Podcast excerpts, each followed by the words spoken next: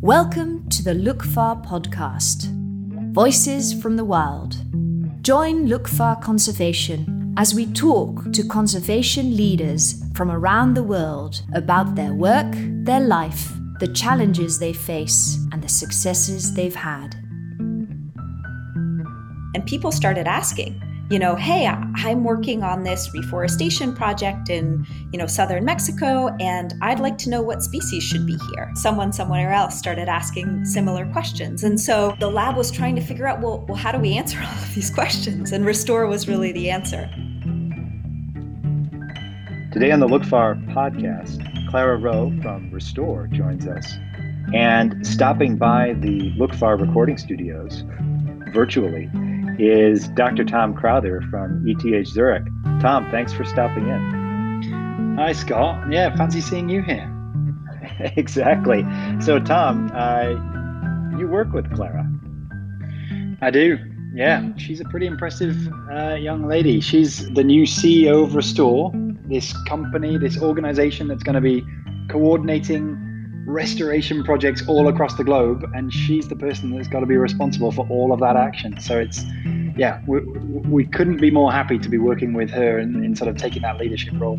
And for those who don't know, Tom Crowther is the head of the aptly named Crowther Lab at E T H Zurich, whose research on planting trees and on ecological restoration really serves as the backbone of a lot of Restor's capabilities. So it's awesome that Tom could come by and kind of help us introduce Clara. Yeah, not to mention the fact that Scott was heavily involved in the ori- origins of the Crowther Lab, which actually got us to that place in the first place. So uh, yeah, it's all coming round about. It's one big virtuous loop. Alex, uh, you had a chance to listen in detail uh, in uh, producing and editing the discussion with Clara. I mean, I think she just brings such a great voice, different perspective to blend in with all these uh, scientists and all these researchers to really apply all of that knowledge uh, out in the world. Yeah, well, I think she has such an interesting background that brought her to this place. Um, so she has such a unique perspective and voice when it comes to, you know, conservation around the world. So listening to her is very different than listening to anyone else on the podcast. All right, Tom. Well, should we get right into it? Yeah, let's get to the good stuff.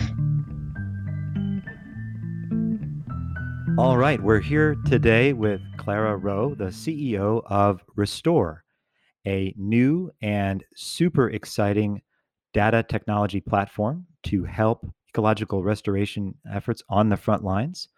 Marlies Quinero from Lookfar Conservation is here today with me too to be my co-host. And the three of us are going to have an interesting talk about Restor, Clara's background, and what it means for restoration in the world today. Clara, Marlies, thanks so much for being here today. Thanks, Scott. Thanks for having us. All right, so let's dive right in. Clara, what is Restor? Restor fundamentally is about restoration, ecological restoration. And that can mean a lot of different things to a lot of different people. But very fundamentally, it means bringing life back to land. It means protecting soil, it means protecting biodiversity, it means bringing back forests, it means bringing back wetlands. And Restor is this new science-based open data platform. Our mission is to be able to enable everyone, everywhere and anywhere to engage in local restoration and also to be able to connect with this larger global movement. And we're really designed to be this hub for restoration. So we want to connect people and projects to the best scientific data. We want to be able to provide easy access to really high resolution satellite imagery. We want to facilitate connection and learning between projects. And down the road, we really want to connect this broader network that both directly and indirectly enables restoration. And that might be through technical support, it might be through funding. And you know, lots of people are at different stages in their restoration journey.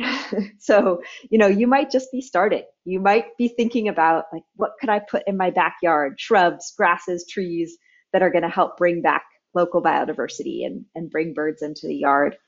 And then there are communities that have been doing it for decades. You know, before I moved to Zurich, I lived in Tepoztlan in Morelos, Mexico, and they've been combating forest fires every year.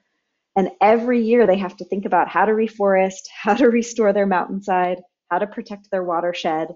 So there's this huge expanse of experience, and we want to bring that together. And we really want Restor to be this place for all of us. It doesn't matter whether you're taking that first step or you have been doing it forever.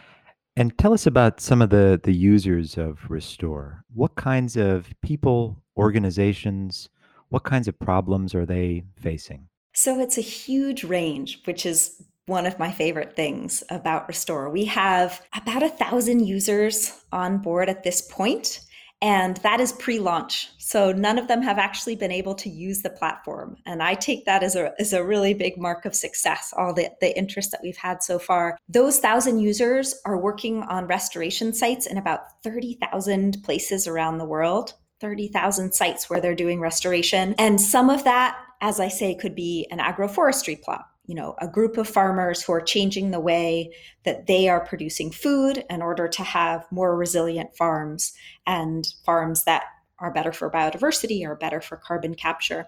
We have projects that are natural regeneration. So that can be as simple as fencing off an area where cattle used to come through and graze, and trees come back naturally over time. Of course, we have many tree planting projects, and that is an important part of Restor, but it's also really important for us to be able to highlight that there are many other ways that restoration happen. We have, gosh, we have people who are working on wetlands, and that has been really incredible to see, you know, how is it that we can restore wetland habitats, which are also incredibly important from biodiversity and carbon perspectives. It's just, a, it's a lot of different people doing a lot of different things.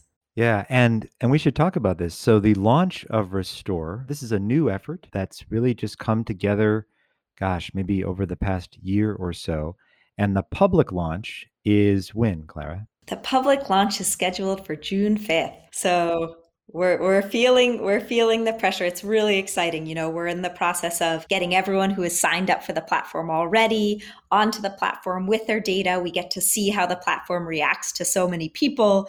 We get to watch those users explore the data and figure out ways that we can better communicate about what is there and what isn't there. We take their advice, we pull that into what we're doing. So that's kind of what things are looking like right now. That's fantastic. And then you're based in uh, in Zurich, which is where you are now, in Zurich, Switzerland. And that's because Restor has a close relationship with E T H Zurich, the major research uh, university there, and the Crowther Lab. And I'm wondering if you could tell us more about the links to the Crowther Lab and its work and how it's informed and kind of helped lead to the development of Restor. Yes, absolutely.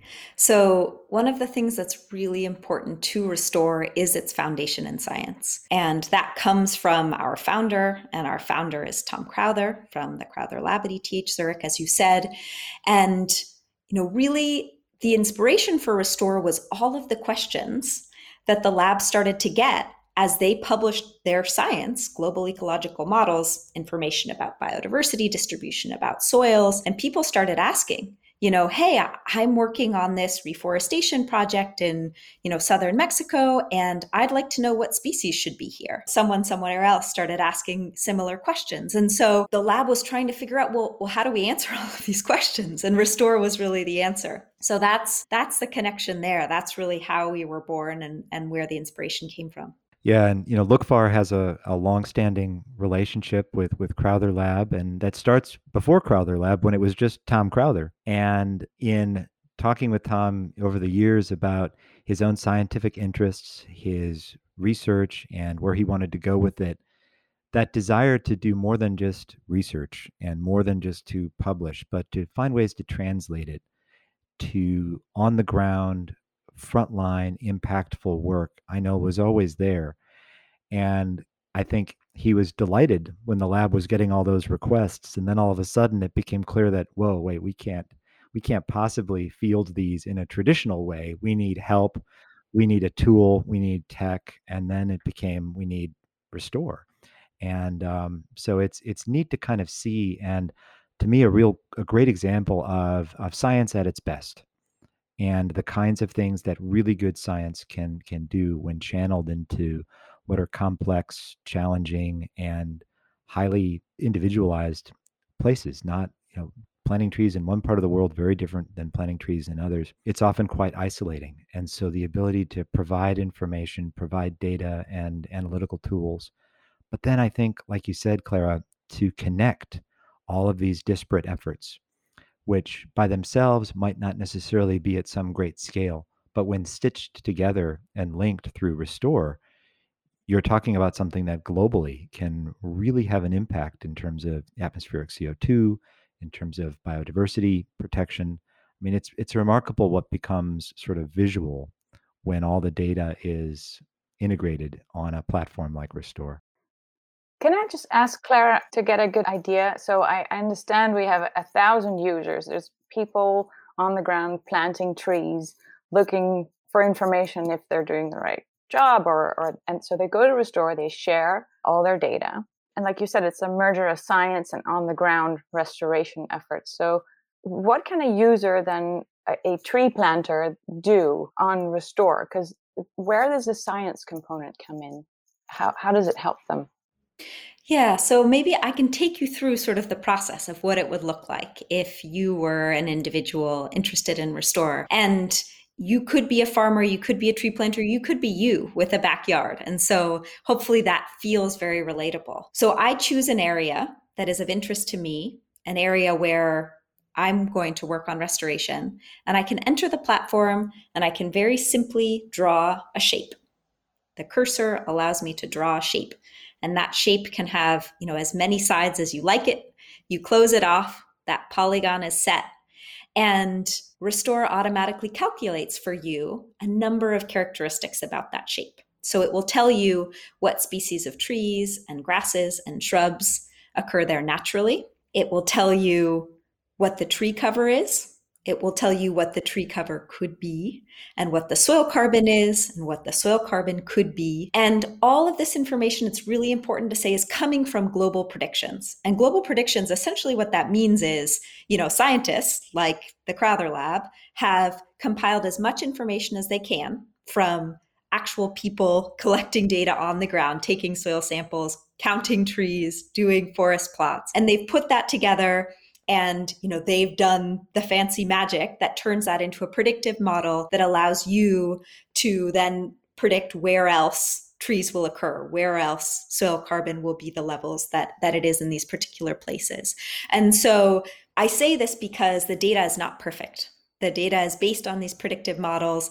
And you, as someone who's actually doing something on the ground, you probably actually can find out more details than we can tell you. And that's where we really rely on, on local data. We can give you a place to start, but we really hope that as you dig into your project, you will feed back to us what you learn. And that allows those global models to get better over time. And so it really does become a feedback loop between what we can tell you at Restor and how that helps you start your journey, and what it is that you're actually doing on the ground and how you can help improve global understandings.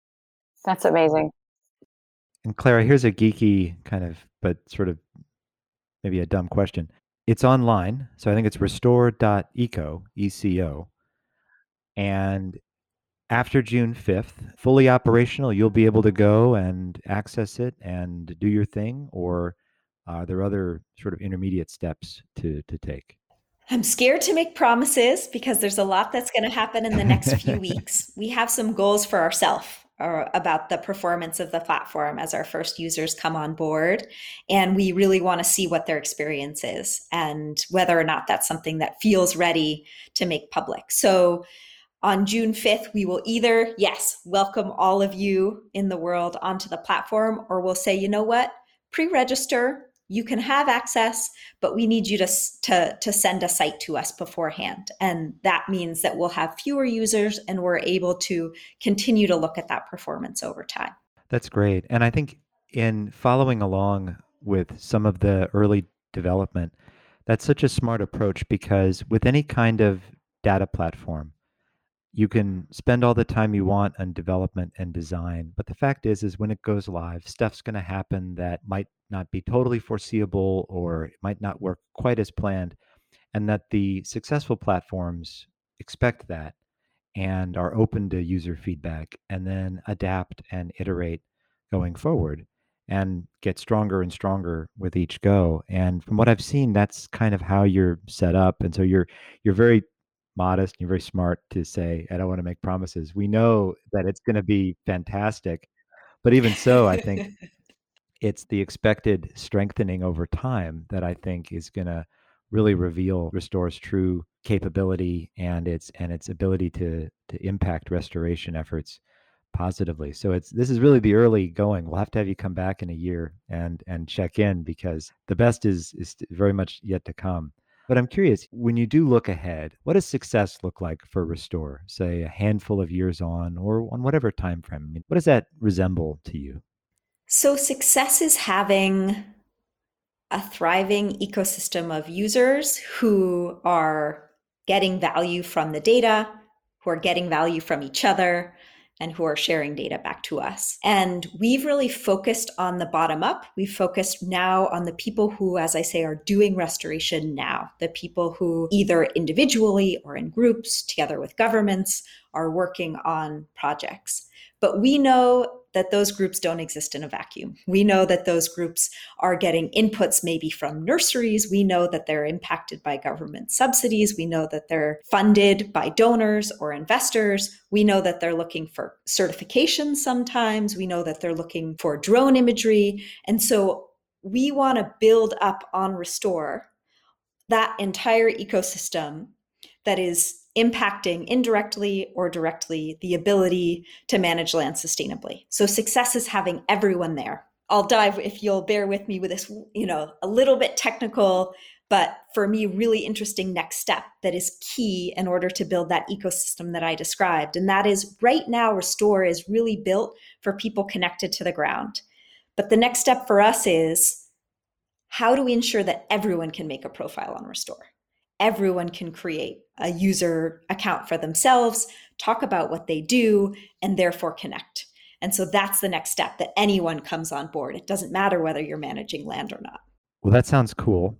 I think I'd enjoy spending time on Restor than on LinkedIn or Facebook or something like that. So uh, you'll have to let me know when it's re- when you're ready for me, because uh, I'm in. Well, Clara, so we're we're all going to keep our eyes open, and Um, I'm not exactly sure when this podcast will air, but it'll be before, I think, June fifth, and certainly available long after that. So folks listening now and on into the future, uh, do check out restor dot eco and um, and see all what's going on. But I want to pivot a little bit, because you are the uh, for, you're the C E O of Restor. You're the first C E O. And they were looking, you know, the Crowther Lab and others that have been involved in helping develop it, Google Creative Labs, you know, and elsewhere, they were looking for someone like you. And so I thought, well, let's let's make sure that we also talk not just about Restor, but we talk about Clara and about her background and what led her to this moment. So I'm wondering, you know, you, um, and I just learned this while we were chatting right before we uh, pushed the record button. You grew up in Costa Rica. I totally did not know that. Let's start there. How did that come about?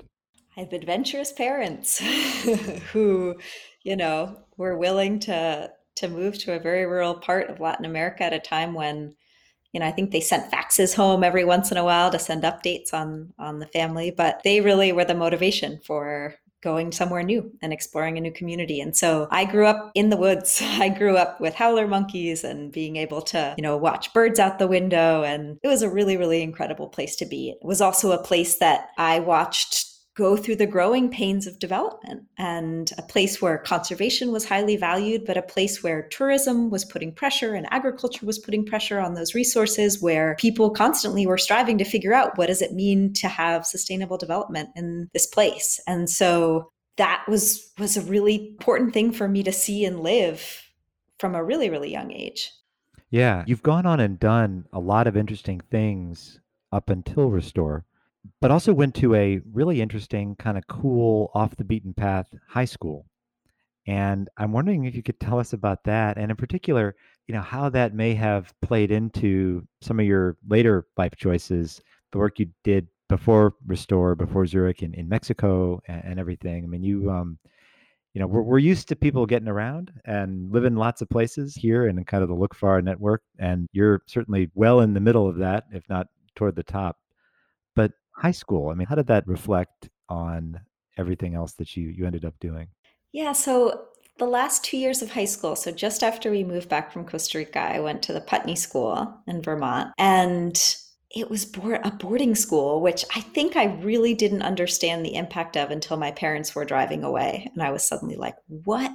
You're leaving me here? That's, that's not allowed. Um, but it was this incredible place that had a really strong work ethic. You know, all students participated in some, you know, form of work at the school all year round. I worked in the barn a lot. It was a working dairy farm, and that was sort of my favorite part of it. And so I would do A M barn, morning barn, five a.m., milking cows, shoveling shit, excuse my language. And I I just loved it. I loved being in it. I loved getting to feel like I was a part of something. It was a school where there were a lot of artists, and it was also, you know, it was on a farm. It was in a rural area. It meant that I got to continue to be outside a lot, which was really important to me. And it really trusted students. You know, it trusted students to be independent and make decisions and figure things out for themselves. And I think that was was a really empowering experience. And how did growing up in the tropics of Costa Rica prepare you for the winters of Vermont? Just as you'd imagine. Oh, yeah, those were some frigid mornings. It's right on a hill too. So, you know, you're walking across and you get that whip of wind. And yeah, yeah, for sure. For sure. And then on from there, um, including maybe your most recent stop, what makes for a good background to to run then a tech company focused on ecological restoration? I may not be the most traditional path to running a tech company. I firmly believe that data is not the thing that's going to save the world, but I'm really excited about the challenge of having to figure out how data can enable all of the people on the ground who I actually think will. But, you know, I've done a lot of things that connect me to people that I really believe in. Went back to Costa Rica after college to work in environmental education. And I spent a lot of time with sea turtles and students and tropical forests. And I did youth development work in West Africa and Cameroon. That work actually was technology focused, perhaps the only thing in my C V that was, and it was really focused on how can we empower students to be able to advocate for themselves and for the issues that they care about through technology. And so basic things like setting up a website and recording videos. And that was, how do I get to spend time with people that I really care about and think through with them ways in which we can all tackle things that we jointly care about? And I went on to focus a bit on sustainable agriculture after doing kind of this, this mix of development and education work. And that took me back to Mexico. So I worked for a nonprofit organization called Earthworm Foundation, and we partnered with companies who had made these big, bold commitments to responsible sourcing. Basically, you know, no deforestation in their supply chains, no exploitation of people. And they were trying to figure out how the heck to make that happen. and and usually they would get scared because of a Greenpeace campaign or something similar. And they would come to us and they would say, okay, we know we need to change. Like, things are not going well. How do we do that? And that really taught me to think about the people within systems and the way that people impact systems, and vice versa, of course. You know, pe- people are impacted by those structures around them. But it gave me, I think, the ability to sit with compassion with people who have a really different way of seeing the world, who perhaps value things in different ways than I value them, but who ultimately are a part of what it means to make change on the ground, a part of what it means to shift the way it is that, that we produce food. And so that that's how I have spent the last five years before I came to Restor. You know, what's interesting about that is, so I I went to high school and college in the nineteen nineties. And back then, I think the um, the main idea was if you wanted to do good in the world, social impact, environmental impact, whatever it was, you needed to have a .org. You know, you needed to go the nonprofit route. And there were some early examples and and certainly some outliers. But the general understanding was if you were going into the business world, then that was a choice not to prioritize social impact or environmental impact. And I really think that's changed dramatically and fundamentally. Uh, we had Chris Tompkins on the podcast uh, earlier, who cut her teeth in the business world as uh, C E O of Patagonia. And from some of her remarks, and then from some other, I think, examples that, that are out there. There's a discipline to being a business, to having to kind of compete commercially for customers, for users, and so forth, that is by no means exclusive of trying to have some kind of positive impact on the world. You kind of need both. It's not all one or the other. And so I feel like this blend you've had brings together three things, sort of this freewheeling, outdoor, entrepreneurial, sort of wild spirit, meaning you're open to trying new things and seeing what might happen, a real dedication to doing what's right for the environment, doing good in the world, but then this ability to interface with anybody, with government, with N G Os, with businesses, and to try and kind of make it work and see who can bring what kind of capability to the fore and and put that to use in a way that has a desirable impact. And I mean, just in listening to you and in and in watching you these past few months, year, year, whatever it's been, um, all those threads seem to be there and seem to really come to the fore. And I think Restor as a very socially and environmentally conscious business is kind of its best incarnation if it's going to succeed ultimately in operating at scale. No, I, I really hope so. That's that's the wish, the hope, the vision that we are bringing to that is how can we take the best of all of those worlds? How can we learn from all of those worlds in order to be able to create a place that that is for everyone? And that's what will allow us to succeed. And, and I think that maintaining the impact, maintaining the goal, and really maintaining the people on the ground doing this work at the center of Restor is what's going to be our North Star. That's what's going to make sure that we stay on track and that we continue to find solutions that are the most impactful possible. Well, and speaking of, just before we all got on to record this, this podcast, Marlies and I were talking with Jerry Toth, who was our first guest on episode one, whose group Third Millennium Alliance attended a webinar that Restor put on. Jerry was raving about the webinar and about how, I mean, Marlies, maybe you can describe it better than me, but just about the way in which Jerry's organization and his work and and the level of excitement as, as a true kind of frontline restoration practitioner, just sort of salivating at the chance to to use Restor in his work. Well, he especially loved the fact, obviously, you, you showed how the platform would work, and that was that's just amazing to also see the scale of it, because it's hyper local. Like you say, you can draw a polygon, but then because there's so many users and you already have so many hectares, it becomes this global platform and a global overview where you can then zoom in. So the tech part and the scale was very impressive. At the same time, you made it very personal. Like you have all these people ready to answer all the questions, and, and your main question to all those restoration practitioners was share your information. You know, we want to know your questions. We need to know what you're facing on the ground. What are your challenges? How can we improve? And that combination, I think, makes it so unique. And it's free and it's open source. It's just normally you would pay, I don't know how many thousands of dollars for an expensive consultant to spend a couple of months working with you, and you're just offering this. It's really, truly amazing.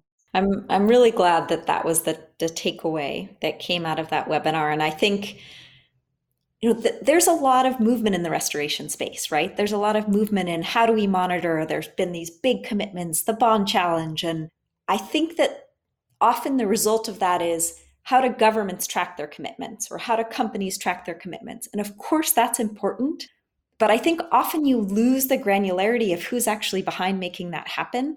That to me, the more I meet the people in our network, the more clear that becomes to me that that has to be what drives us. And we really want, you know, the way that we're going to bring people onto the site, so we're going to have open office hours every day, an hour in the morning and an hour in the evening. And we want people to drop in. We want them to get to meet each other that way. We want to be able to help them directly. We want to cultivate that sense of a community that is really for them, that is not for reporting. It's not, you know, for the big picture tracking. That will come out of it if we do our job right, but that's not the core. I think that's such a good point, which is so much of conservation or just environmental policy writ large has been driven by these big global conferences and pledges or promises or targets or other kind of year of this and day of that. And I'm not criticizing those as um, as bad. Clearly, they attracted attention. They focused all kinds of efforts. But in terms of achieving the desired impacts, I don't think I'm saying anything heretical when I say that they've fallen woefully and sometimes pathetically short, and that the real action, the real work that goes into building a better and more prosperous and sustainable future, you know, has to happen at those intensely local levels. Uh, it's the people with dirt under their fingernails uh, and sweat on their brows that are, are, the, are, the, are the people that are going to do this. And although those big kind of intergovernmental efforts are never going to go away, what I think is compelling about Restor is that now maybe the most conspicuous efforts out there aren't going to be speeches by politicians, but it could be the visualization of a network of thousands, millions of restoration projects and showing in aggregate, you know, what all is happening this very minute.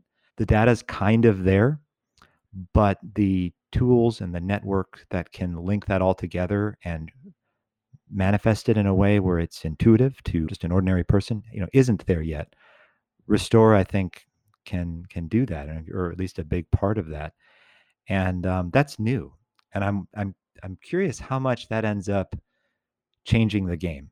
The more people see small instances of success, as opposed to big promises to do something that might be successful, how much does that does that inspire other very local efforts? But you get enough very local efforts, and you know that's that that's the planet. I'm curious too. Yeah, I'm curious too. And I think one of Tom's really important intuitions as he thought about Restor in the early days was how important it is to be able to see and connect in order to take action. And I think that's true with, you know, the big papers that have garnered attention in the media, counting all the trees. And I actually was lucky enough to be a co-author on that paper. We went to graduate school together. And so way back when, got to be a piece of that. But, you know, restoration potential, those have generated attention and controversy because they tell a really simple story. They they capture people's imaginations and they allow people to really think about what things could be. And when we put numbers to something, there's real power in that. And I think the intuition of Restor as a place where you can see everything, you know, the imagery allows you to see almost every tree. It's that good. And you can see all the work out there. Again, the intuition is that's going to change things. That's going to accelerate the movement. And we will see, of course, that's not alone. You know, that interacts with policy, that interacts with these many other forces. But we hope that that will be something powerful in the restoration space. Absolutely. Absolutely. And especially observers of government these days, you don't really want to necessarily pin your hopes on political leaders all coming together and uh, doing something both visionary and, and practical at the same time. And so the way these kinds of platforms, the way these kinds of technologies sort of liberalize the system, open it to everyone, and allow unknown, unheralded people to come forward and maybe be the ones that have the next great idea, that it's not someone who's already won a Nobel Prize or whatever, but it's someone you've never heard about, but through Restor, through other platforms. But I think Restor has unique potential here. Those kinds of people not only might be aided along the way, but might have their work, you know, made more accessible and more available to to others that can that can draw on it, despite the fact that they're not at Davos or they're not speaking at the U N General Assembly or whatever, but they no longer need it. I mean, there's some really random stuff on YouTube that has like eight billion views that I'm pretty sure doesn't contribute all that meaningfully to society. So to have something that could share truly valuable, amazing, cool stuff is much needed and, and very welcome. But tell me, tell me, Clara, your team at Restor, how much are you doing in-house? Like, how are you structured, organized? What's kind of the operational profile to sort of better understand beyond the website and the algorithms and everything? What, what's going on over there? Yeah. So we're very much still in the process of growth and development. Right now, our core team is a combination of scientists, technology folks, and people with experience on the ground who are doing the outreach and building the community. We rely really heavily still on our partnership with the lab and a larger scientific group that is advising us. And that's obviously incredibly key right now, will continue to be key in the future. And I hope that will become something that is more advising and less operational as we move forward, and that that will allow them to have the time they need to continue to work on the science. But right now there's an incredible team of data scientists that sit within the Crowther Lab that are supporting the work that we do. And, you know, we also have many, many informal and formal advisors. And so that includes our partners at Google, you know, who of course built a lot of the platform and then generously handed that over to us and allowed us to take it. But, you know, we still really feel like we can count on their support and their insight. I, I'm, I'm thinking, I just, I know I've left someone out. There are so many people that we've received support from. And so that's, that's kind of how, how we're doing it right now, is that small core team and then all of these people who are sharing their support with us. Fantastic. Fantastic. Well, I want to I want to pivot to the, the three questions and start to wind down. But before I do, I've got to ask. So Lookfar has some very modest merchandise, T-shirt, coffee mug, really cool flag that we want to send to you as thanks for, for coming on and sharing uh, this time with us and, and telling us about yourself. Does Restor have any good merch out there, or uh, or is that is that are you are you too busy with doing the actual work? No, we don't. But if anyone has good ideas about how to do that, we would want, you know, cotton that's responsibly sourced. That's important. We want to make sure that, you know, we, we'd have to think about all of that, but we don't, we have, we got nothing. I don't even have a business card.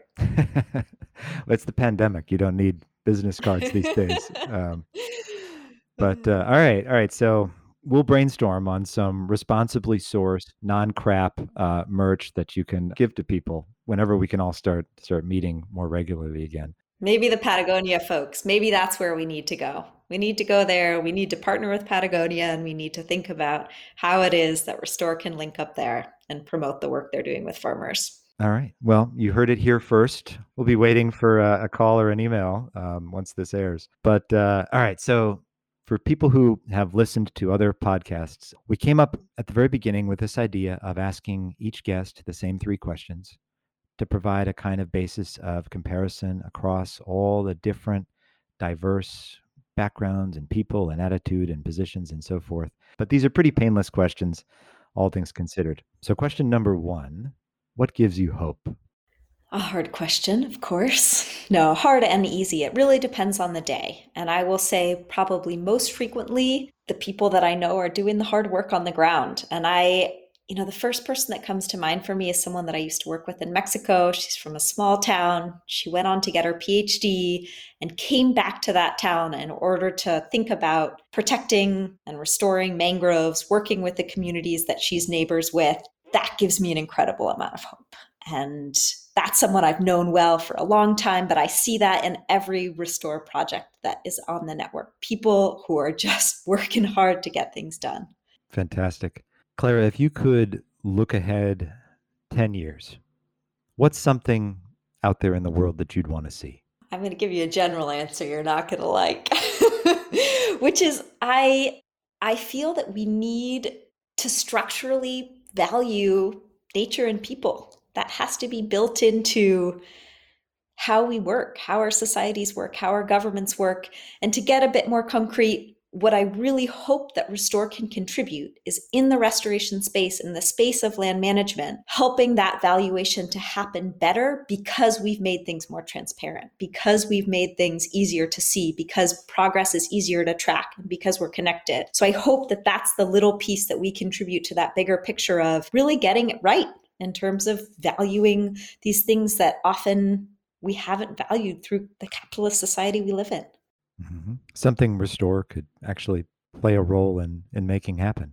So it's good you got the C E O job. That wouldn't have been a good, as good of an answer. Last question is, how can people help?